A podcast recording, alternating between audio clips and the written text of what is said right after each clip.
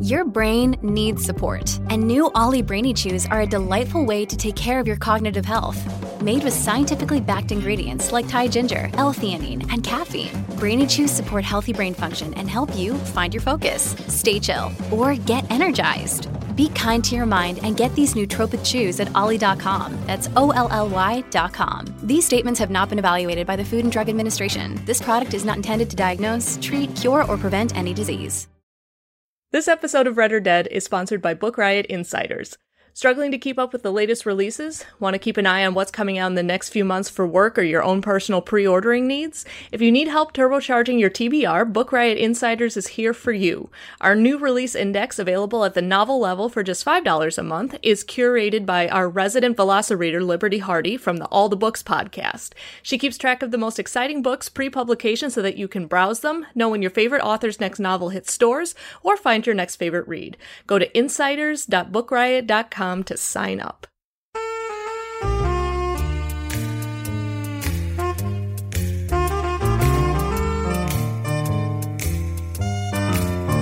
Welcome to Read or Dead, a bi weekly podcast where we talk about the world of mysteries and thrillers. This is episode 49, and we are recording on Tuesday, April 9th. I'm Katie McLain Horner, along with special guest host Vanessa Diaz, and we are coming to you from Book Riot. Hello, Vanessa. Hi. Oh my God, you said my last name so great. Oh, I was afraid that I. I was afraid that I totally butchered it. Okay. No, and it's such a simple name, but everybody says Diaz, which to be honest is fine, but that was very, very great. So thank you. You're welcome. My my Chicago accent did not did no. not get the better of me. so since you are um, you are a guest host on here, if uh, for people who may not know what you what exactly you do at Book Riot, why don't you why don't you give everyone an idea of what you do and where where they can find you? Yeah, so I am one of the contributing editors. Um, I do two of our newsletters. So if you subscribe to audiobooks or in the club, that's who is behind that. And I also produce some of our YouTube content, following in uh, Rincey's lovely booktube steps on every uh, Friday over at our channel. And I'm actually also the co-host of our Read Harder podcast with Tirzah Price. So I'm all over the place. Yeah, you're like me. We got the. Although I don't do the videos, um, I'm I leave that to more capable people. I'd rather hide behind a microphone than in front of a camera. Oh, it is a process. oh gosh, I can't even imagine. Like I, the fact that that you and also just Rincey has been doing this for so long, I was like, wow. And Rincey is a pro. Like I, I, I look at her doing it sometimes, and I, I just need to have a sit down with her and have her talk me off the ledge. Like, how long does it take you to pull it off that polish? Because a simple like eight minute video will often take me like an hour and a half. It's just, it's nerve wracking. It's good. It's a lot of fun, but I don't know. I have like a newfound respect for all these makeup people because seeing yourself on camera is an experience. you start to think about things like, lighting and did I do my hair this morning or you know, all that kind of crap, which shouldn't matter, but it just somehow feels like it does. And then, you know, not sounding like an idiot all in one. Yeah, the sounding like an idiot thing I left behind a long time ago when we first started doing the podcast. But yeah, at least at least with this, you know, I am I am proudly sitting in the office. My hair is a mess. I have no makeup on. I've got my I've got my schlumpy clothes on. I usually have my comfy my comfy slippers on. I don't don't today, which now I'm thinking might have been a mistake. But uh, but yeah, I am I am safely hidden from view. You guys, you just get to hear our lovely voices, which is such a blessing not to have to try. So that's awesome. now that you know that about us. yes, now that you know that about us. Um, so if you are new to the show, welcome. If uh, you are a longtime listener, welcome back. Um, thank you for sticking with us for so long.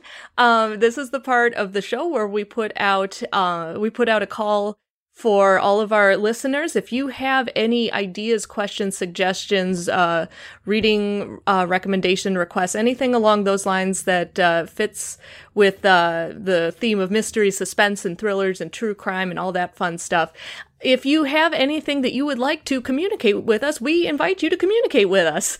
Um, we will have our contact information at the end of the show. And uh, we're, like I've, I always say, we're always looking for new ideas and uh, feedback from listeners. You guys have given us some great uh, so given us some great suggestions in the past, and we look, very much look forward to the great suggestions that you will give us in the future. Um, so with that, um, we've got a couple of news items uh, that we'll go ahead and kick and uh, kick this podcast off with.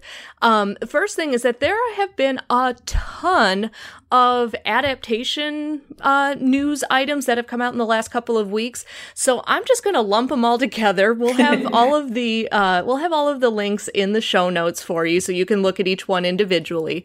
Um, but basically, we've got um, TV deals for uh, the library book by Susan Orlean or or Orlean. I don't know how she pronounces it, but that uh, that book uh, came out I think last yeah it came out last year because I got it for Christmas.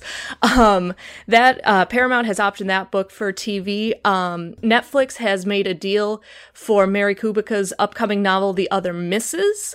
and the psychological suspense novel that again came out last year, the year before, called Our House by Louise Candlish.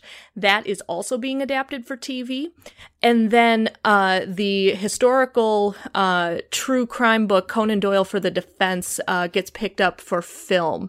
Um, so for all, these are all new adaptations or these are new adaptation announcements I should say so there there isn't a ton of information about casting um, or anything else along those lines. So we'll update you as we get more information about that. But just have those uh, have those books on your radar because they are going to be getting the the uh, film or TV treatment in the in the future. There's so many adaptations. It's like hard to keep up with them. Oh, it, it it's impossible. And we're just limiting it to mystery, suspense, and thrillers. I yeah, mean, exactly. I do I do add, uh, I have an adaptation section in my librarian newsletter, and every week, like my eye just starts twitching and how many adaptation announcements come out. I'm like, I've got to figure out a way to shorten this. This is ridiculous.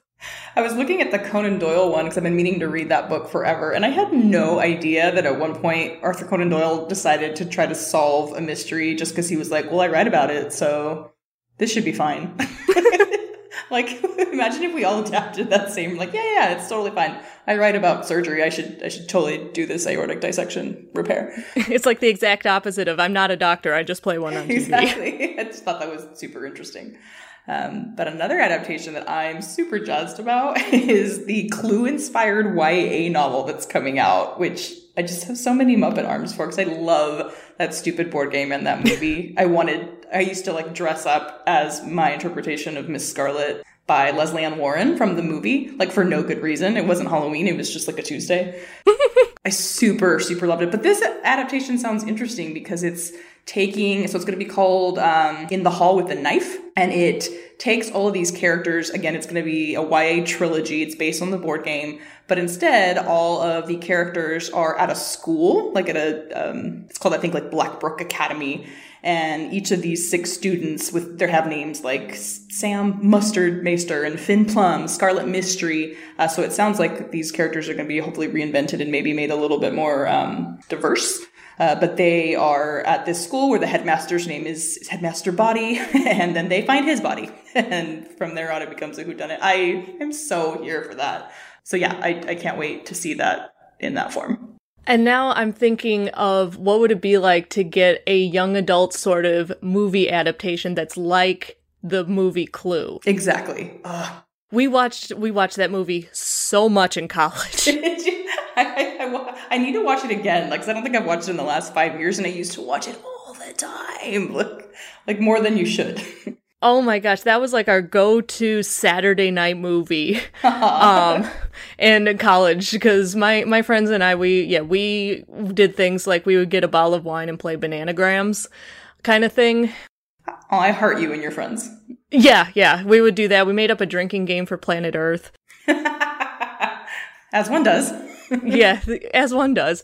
Um, but yeah, those were the things that we did um, instead of going out like many of our many of our esteemed classmates. But uh, but yeah, we watch. Oh my god, we watched so much Clue. So I am excited for this as well. Um, and I hope that it is just as as delightful and campy as it sounds because yes, we need we need more of that in our lives. Okay, and with that, um, that takes us to our first sponsor, which is The Center of the Universe by Ria Voros uh, from KCP Loft. Grace Carter's mother, the celebrity news anchor Gigi Carter, is everything Grace is not. Gigi is a star with a following of thousands, while Grace, an aspiring astrophysicist, is into stars of another kind. Then one day, Gigi disappears. News shows speculate about what might have happened, and Grace's family struggles as they wait for answers. While the authorities unravel the mystery behind Gigi's disappearance, Grace grows closer to her high school's golden boy, Milo. She also uncovers some secrets from her mother's long lost past.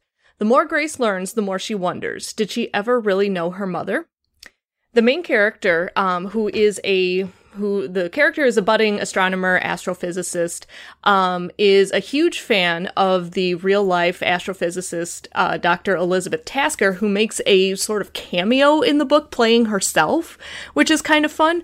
Um, the Dr. Tasker was super excited. Uh, the the real life Dr. Tasker was super excited about this. Um, she read and approved the manuscript after being approached. Um, there's a question. There's a Q and A with Tasker at the end of the novel. Um, she is a world renowned astrophysicist and science communicator, um, currently lives in Japan, and she has all of these amazing accomplishments under her belt. Um, so I thought that was, that was a cool uh, little talking point about this book. Um, but again, that is The Center of the Universe by Ria Voros from KCP Loft, and we thank them very much for sponsoring the show. And with that, we'll jump into the heart of our discussion, which fittingly enough is about upcoming movie adaptations. Hurrah! Because as we hurrah, because as we indicated before, there's a ton of them coming out. Um, so what we did for this episode is we each picked a book that has um that is going to be adapted at some point for film or TV and um, even if it's not, even if it doesn't have a release date or anything like that, um, we just went ahead and picked a book that's going to have, um, that's going to be adapted for film, TV, whatever. And uh, just, you know, to kind of stay ahead of the game. Book is is almost always better than the movie. You know all that fun stuff. so, uh, Vanessa, why don't you uh, go ahead and kick us off with with the book that you read? Sure. So I went with "In a Dark, Dark Wood" by Ruth Ware because I'd read Ruth Ware before. I really enjoyed the woman in ooh, the woman in Cabin Ten. And this was her debut, so I figured, okay, a cool place to start. And it has a lot of the things that sort of uh, ring my bells. It is about a reclusive writer. It's set in the English countryside. And even before I had read a single page of the book, it already was giving me major Agatha Christie and then there were none vibes. And that is one of the surest ways to get me to pick up a book. So that was like a done deal. So the story itself is again about a writer uh, named Leonora Shaw. She goes by Nora and she goes out for a jog one day. When she gets back to her flat, she finds that she has an email inviting her to her friend Claire's hen, as they say, her hen do, her bachelorette party for us, you know, Yanks. And um, what's weird about that is that she hasn't talked to Claire in like 10 plus years. And while you don't immediately know this, you start to figure out as the story goes on that there is a reason for that and that it's not necessarily a good one. It's kind of shrouded in some secrecy, but it sounds like things didn't end on a good note and that there is a little bit of uh, kind of water under that bridge as far as why they haven't spoken. But it is this kind of other girl that Nora doesn't know named Flo who's organizing this, and she kind of just sends out this email to five or six people saying, you know, hey, will you please come to Claire's hen? It's out in the countryside. It's going to be at my my aunt's or aunt's, you know, family estate or something, and you know, please, please, please, will you come? So she doesn't want to go, but she agrees to because one of the gals that's copied on this same email is a friend of hers that she knows from like their uni days. And so they make a pact like, if you go, I go. And they decide to, to make the drive out there. So they get there and A, this house is like kind of super weird. They were expecting, you know, the typical, like what you envision when you think of like an English country home, the like thatched roof, cottage vibe, you know, surrounded by ivy and, and, bushes and greenery.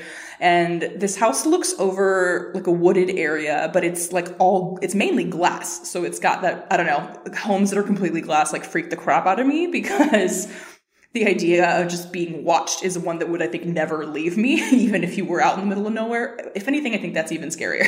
and so right from the time they get there, they're like, oh, this is not what we were expecting, but we're here and we're like really far away from town and okay, I guess we're in. So they they unpack their stuff and they're intro- or um, greeted by this girl named Flo that they've never met, but is again the maid of honor who's organizing this whole thing. And they're immediately a little taken aback by the fact that she sort of looks like she's trying to twin with this person, Claire. Like she's got the same color hair and the same like hairstyle, and she sort of dresses like her, even though that clothing doesn't necessarily like look like it would suit her. Like she just really, it's kind of creepy Stepford wifey.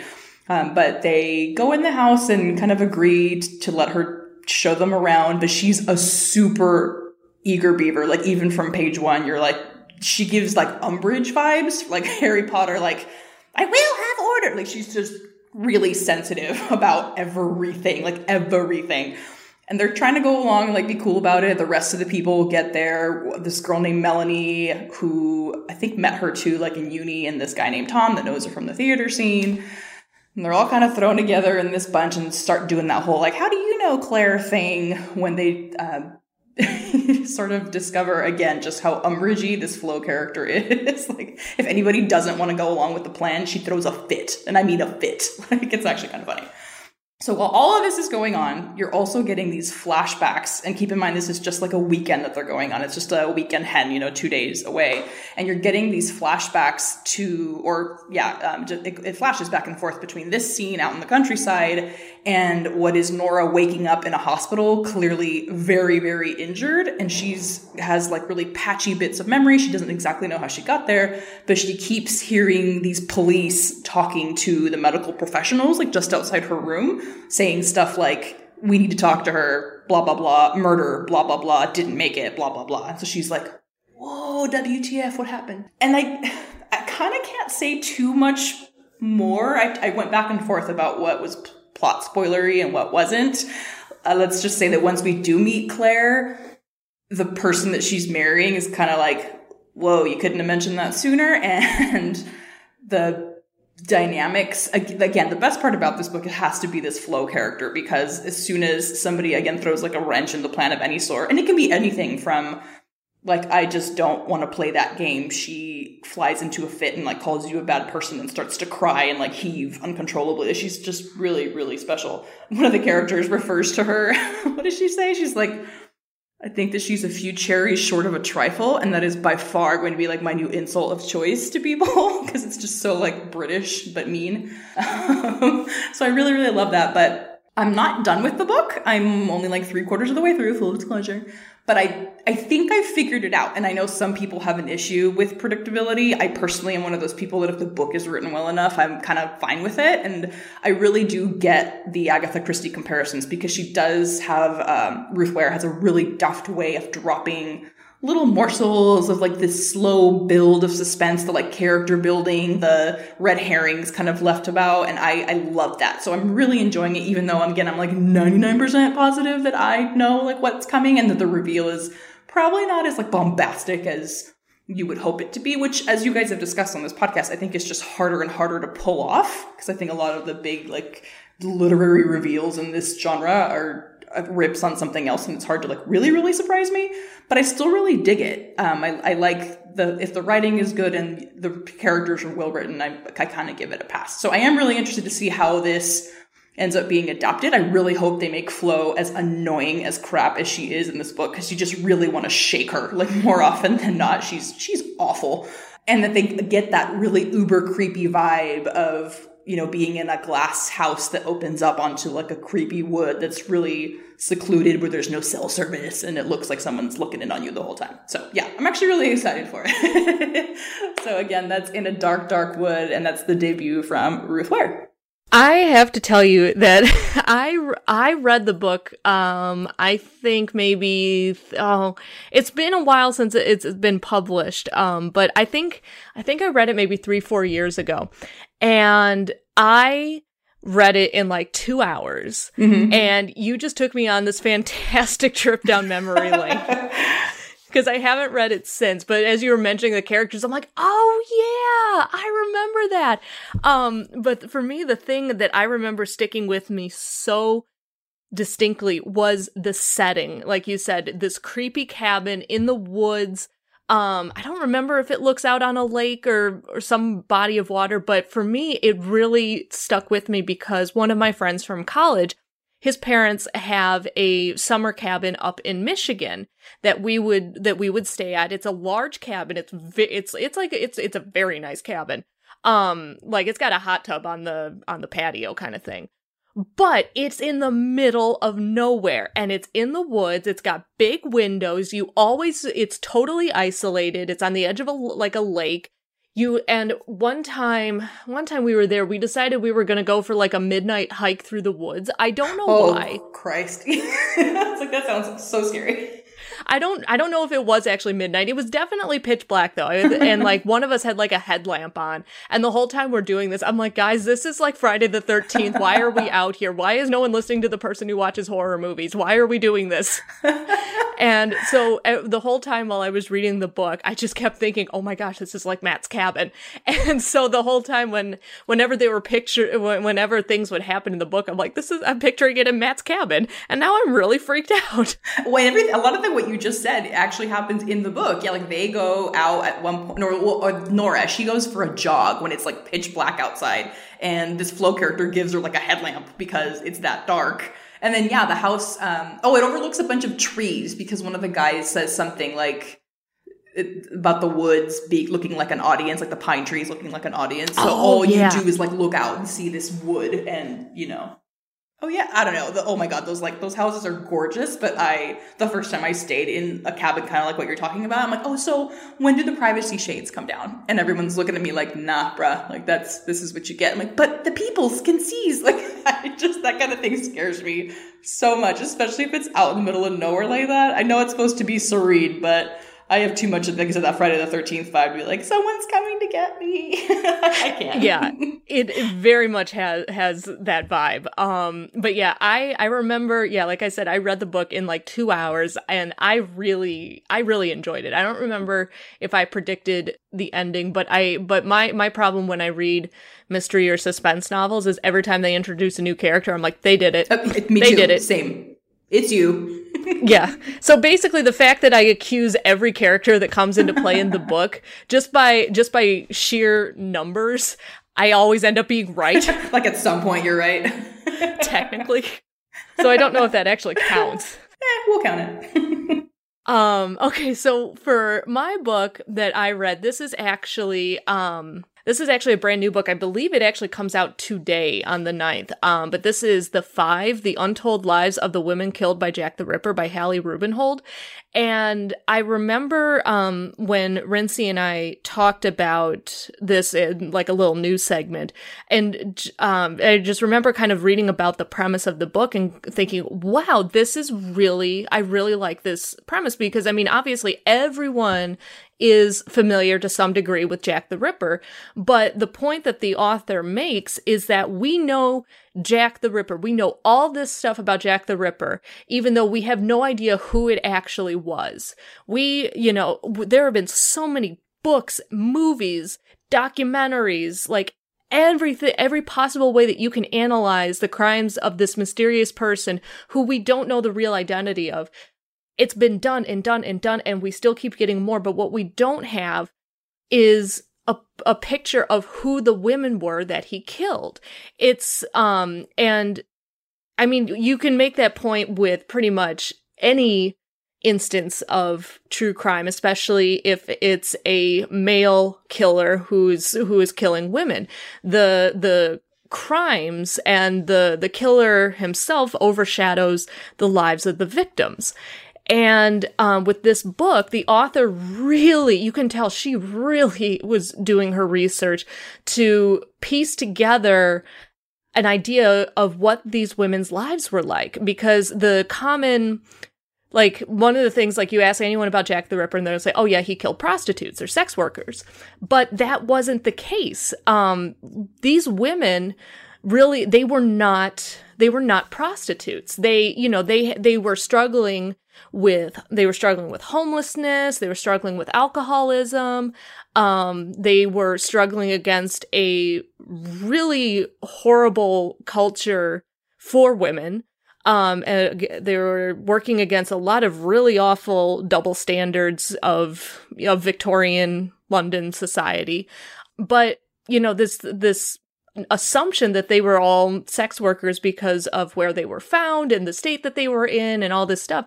It's not true, but it just kind of goes to show how easy it is to kind of gloss over these things.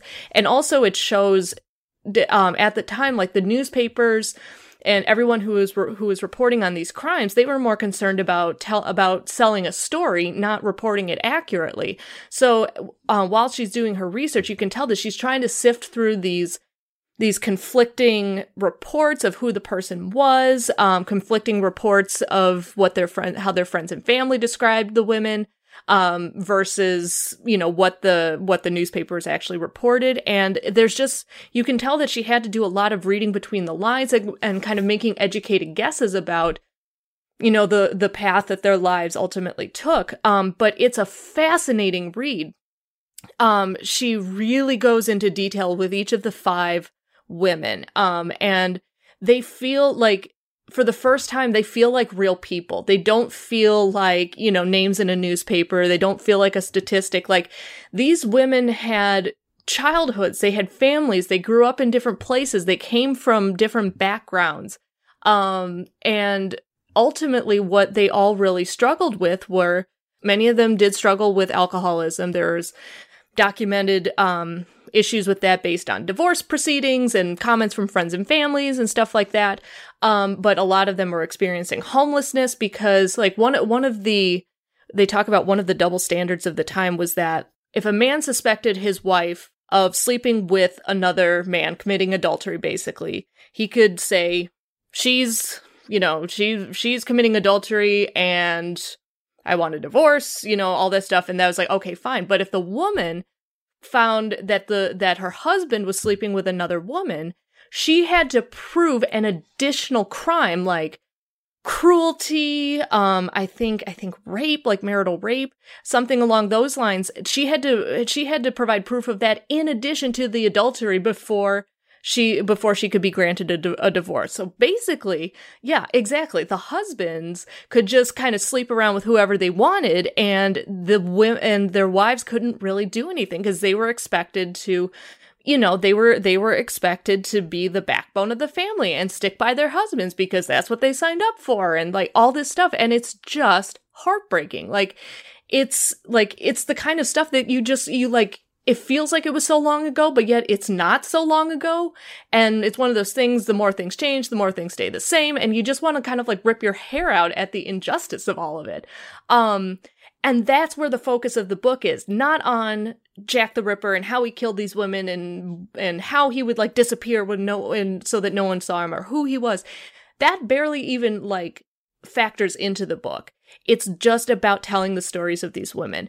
And I love it. It's so interesting. And, you know, even though the the crime aspect is kind of is definitely a minimal element in the book it's it's so like i said it's just so interesting you get such a detailed portrait of Victorian London, um, of the environmental conditions that they were born into, like um, the social movements that were happening at the time.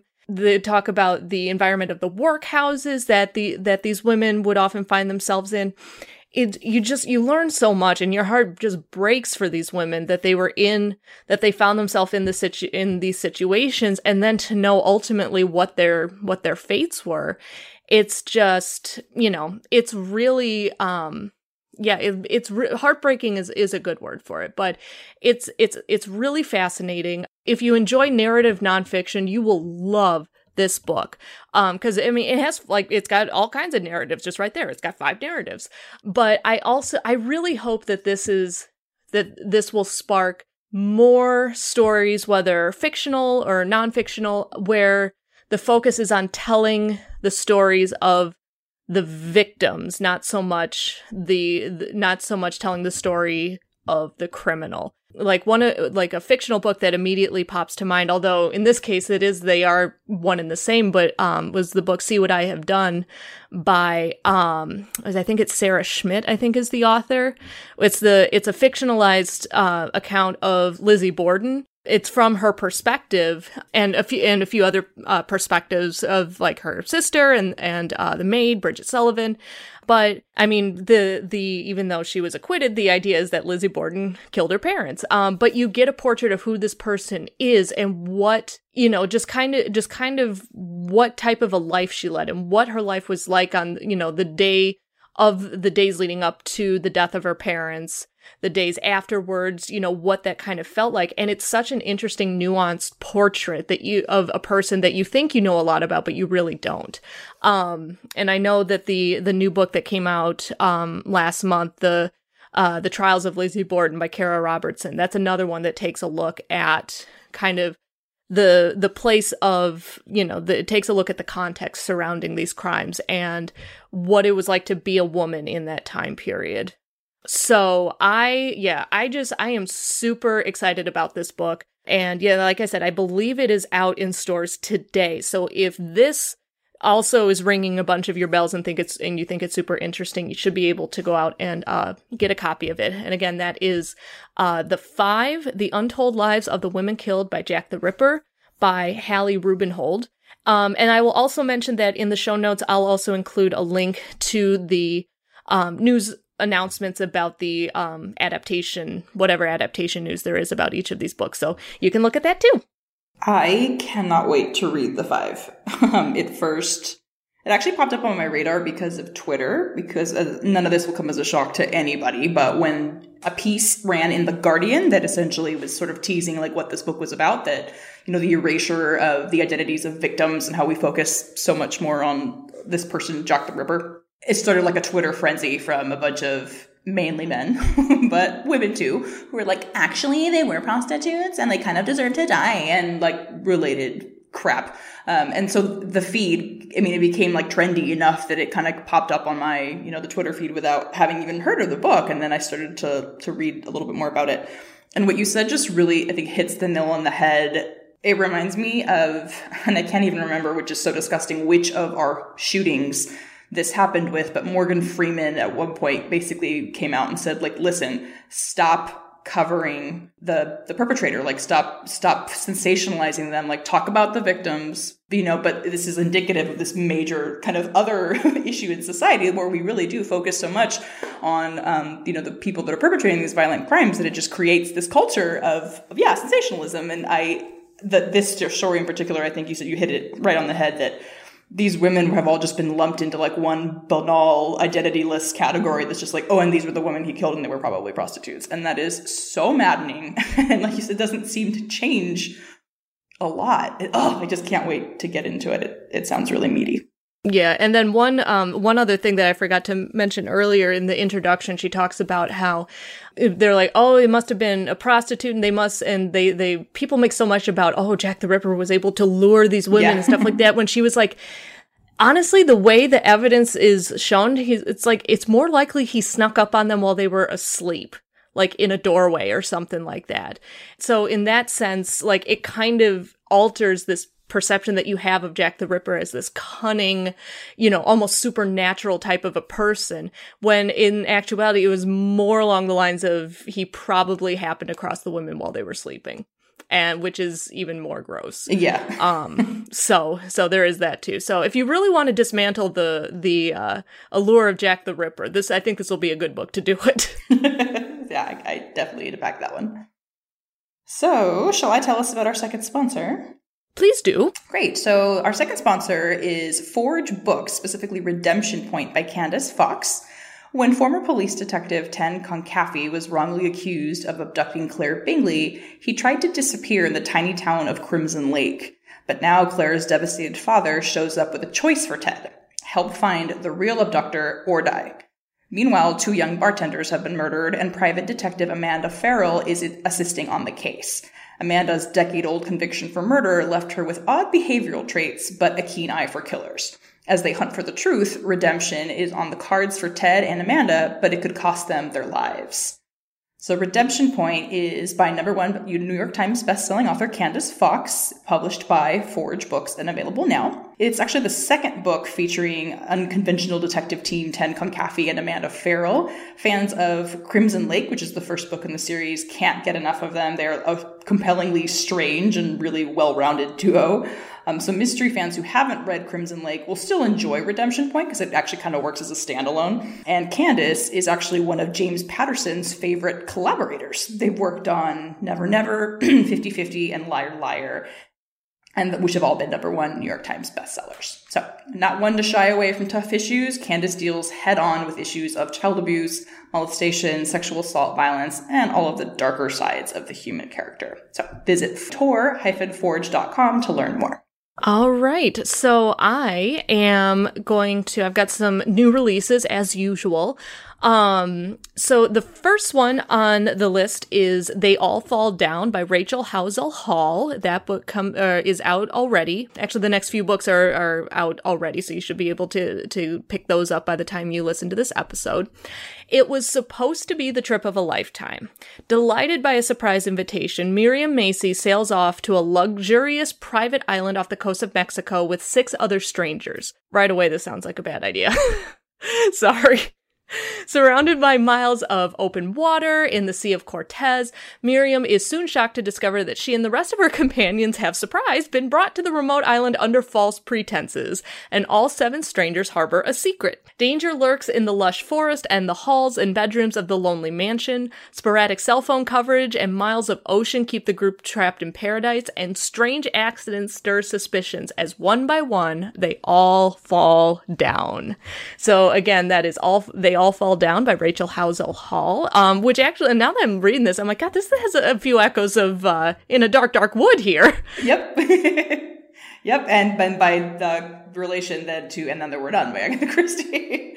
yeah, we, uh, we seem to have tapped upon an unintentional theme for this episode. Love when that works out. The next book uh, that is already out and available for purchase is Confessions of an Innocent Man by David R. Dow. Rafael Zeta relishes the simplicity and freedom of his life. He's the owner and head chef of a very promising Houston restaurant. He is a pilot, and so he can go flying off across the Texas horizon whenever he wants. A bachelor, um, he's content with having uh, with with having only a few personal or material attachments. And then lightning strikes when he finds Therese, billionaire, philanthropist, sophisticate, bombshell, sitting at one of his tables. He also finds his soulmate, and his life starts again. And then, just as fast, when she is brutally murdered in their home, when he is convicted of the crime, when he is sentenced to die, it is all ripped away. But for Raphael, death row is not the end. It is only the beginning. Now, with his recaptured freedom, he will stop at nothing to deliver justice to those who stole everything from him. Um, so what's interesting about this book um, it's a debut novel, um, but the author has really committed his life to fighting against capital punishment, um, to fighting against the injustices of the death penalty in Texas.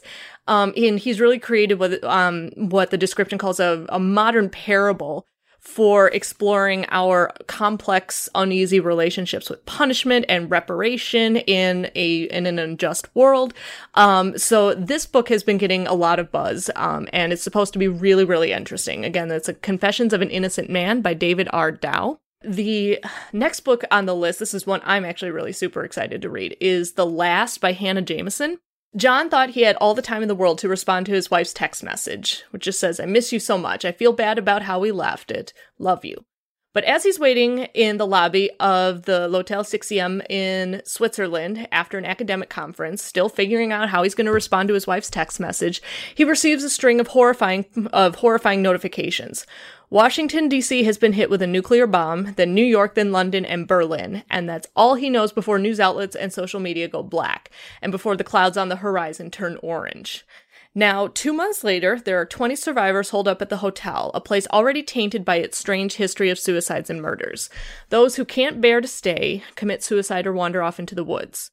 John and the others try to maintain some semblance of civilization, but when the water pressure disappears and John and a crew of survivors investigate the hotel's water tanks, they are shocked to discover the body of a young girl. As supplies dwindle and tensions rise, John becomes obsessed with investigating the death of the little girl as a way to cling to his own humanity.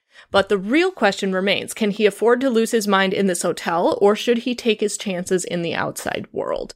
I have a, a deep interest in books that have this kind of classic or core mystery at its heart, but it's got like this dystopian or like a, or like a sci-fi-ish horror outside thing going on here like it's like hey there's a mystery but you know the world is also crumbling around us as we speak um so again that is the last by hanna jameson and then the last book that I want to talk about is going to be out next week on April 16th.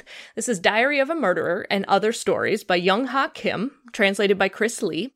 And one of the one of the lines in the book says, "It's been 25 years since I last murdered someone, or has it been 26?"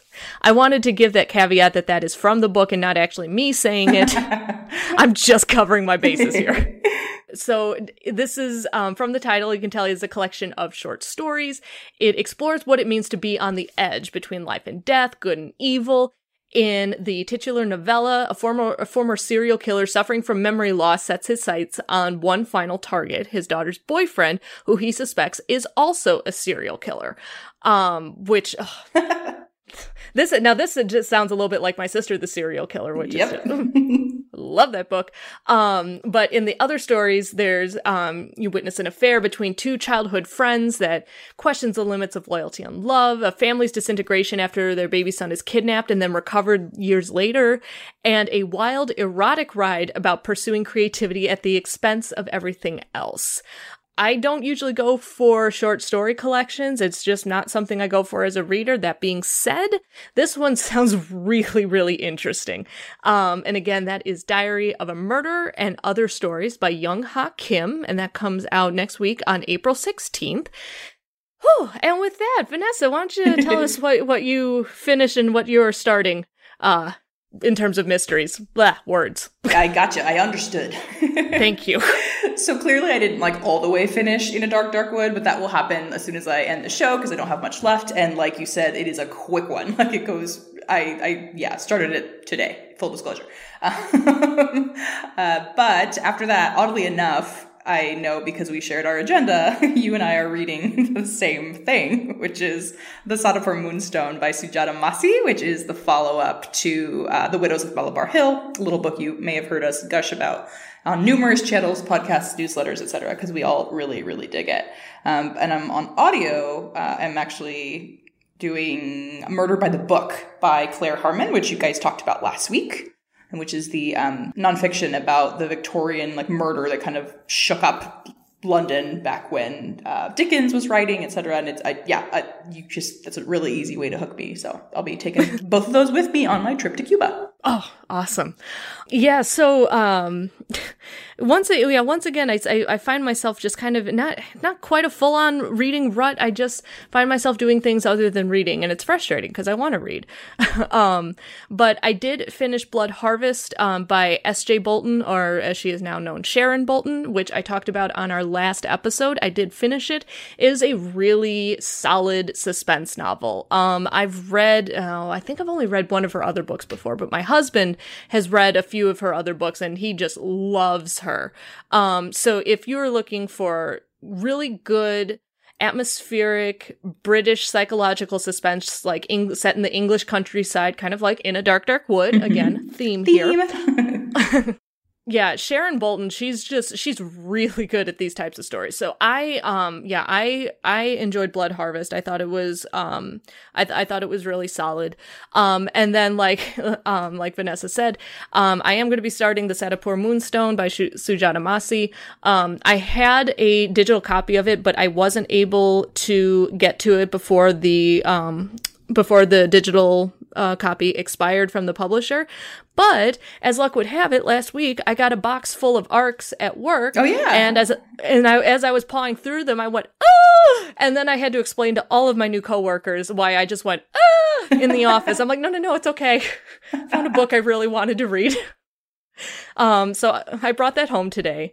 Um, so I will probably start on that. Um, and then just I oh gosh, I brought home so many arcs last week because my um my husband was away for a couple of nights, and so I thought, perfect. This is the perfect time for me to bring in all the books I've been holding up at work because I'm afraid to walk in the door with an armful of arcs again.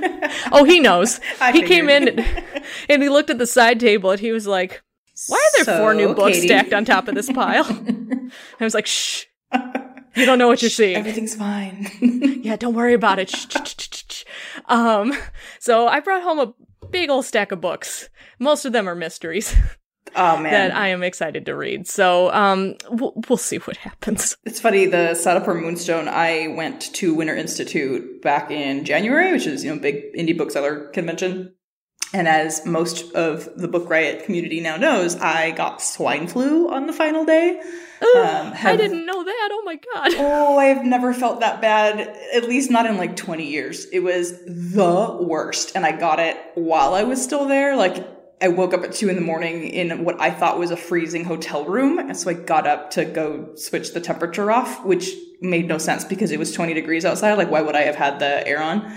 Um, but I thought I did. And then I looked in the mirror and saw that I had like sweat through my clothes. And that kicked off like the worst two weeks ever. I, yeah, major. It was really, really, really bad. But before I got on the plane, there's this big room at Winter Institute called the Galley Room, which is exactly what it sounds like. It's just this room full of, you know, galleys, arcs that are coming out. And I dragged my butt, sweating, no makeup, hair looking crazy, running 103 fever, down to that galley room and grabbed the Sujata Massey book and put it in my bag before I somehow convinced Southwest Airlines to let me fly home because I shouldn't have. I looked like I had SARS. But that was like the last thing that I did where I was like, I have to get this book. so I went down there and just like, I'll have one of these, please, and then went home. it's just, I wanted to have it. For, okay, I've got two things to say. One, that is dedication. Two, don't try this at home, kids. please don't. It's, I do not, zero stars to swine flu. I don't recommend. Do not recommend. Would not try again. No, not at all. But yeah, no, they're, they're, every, everyone I know has gotten something along those lines that's just been horrible. It's some kind of flu or strep or horrible cold. I have managed to avoid it, knock on wood. Um, but It's gnarly. And apparently, the reason people our age are still getting it is because we statistically are the ones that get the flu shot the least. And I'll be the first one to tell you I like never get that thing because I used to get it when I was younger and I always got sick anyway. And then, of course, you know, if you talked to me in the middle of that thing, I was like, I will get it for the rest of my life. Like, I, I felt that bad. But we, so we will learn a lesson from you. Make sure you get your flu shot next year, kids. yes. Oh my gosh. Okay, so now and now I'm remembering seeing your thing that you were really sick. I didn't realize it was swine flu. Yeah, it oh was. Oh my Lord. it was the worst. and I know that's what your listeners came here to listen to, so sorry about that. But yeah, just a sidebar. well, that's all right. That's how we're going to close out the show. Woohoo! That is our show. Thank you so much for listening. for show notes, um, you can head over to bookriot.com slash listen. We'll have all of the news items up. We'll have adaptation news about the two books that we talked about. We'll have links to all of the new releases, all of that fun stuff. Um, you can find it there. Um, if you enjoyed this podcast, please do leave us a review on Apple Podcasts so that other people can discover us. And as I mentioned at the top of the show, we love hearing from everyone. Um, so you've got a few different ways that you can contact us. You can send us an email, um, read or dead at bookriot.com. We have a lot of people that reach out to us that way. Um, you can also find us on social media. I am on Twitter at KT underscore library lady. And I am on Twitter and Instagram at Buenos Diaz SD, which is a rip on my last name. So that's B U E N O S D I A Z S D. All right. And then we will talk to you guys next time. Bye. See ya.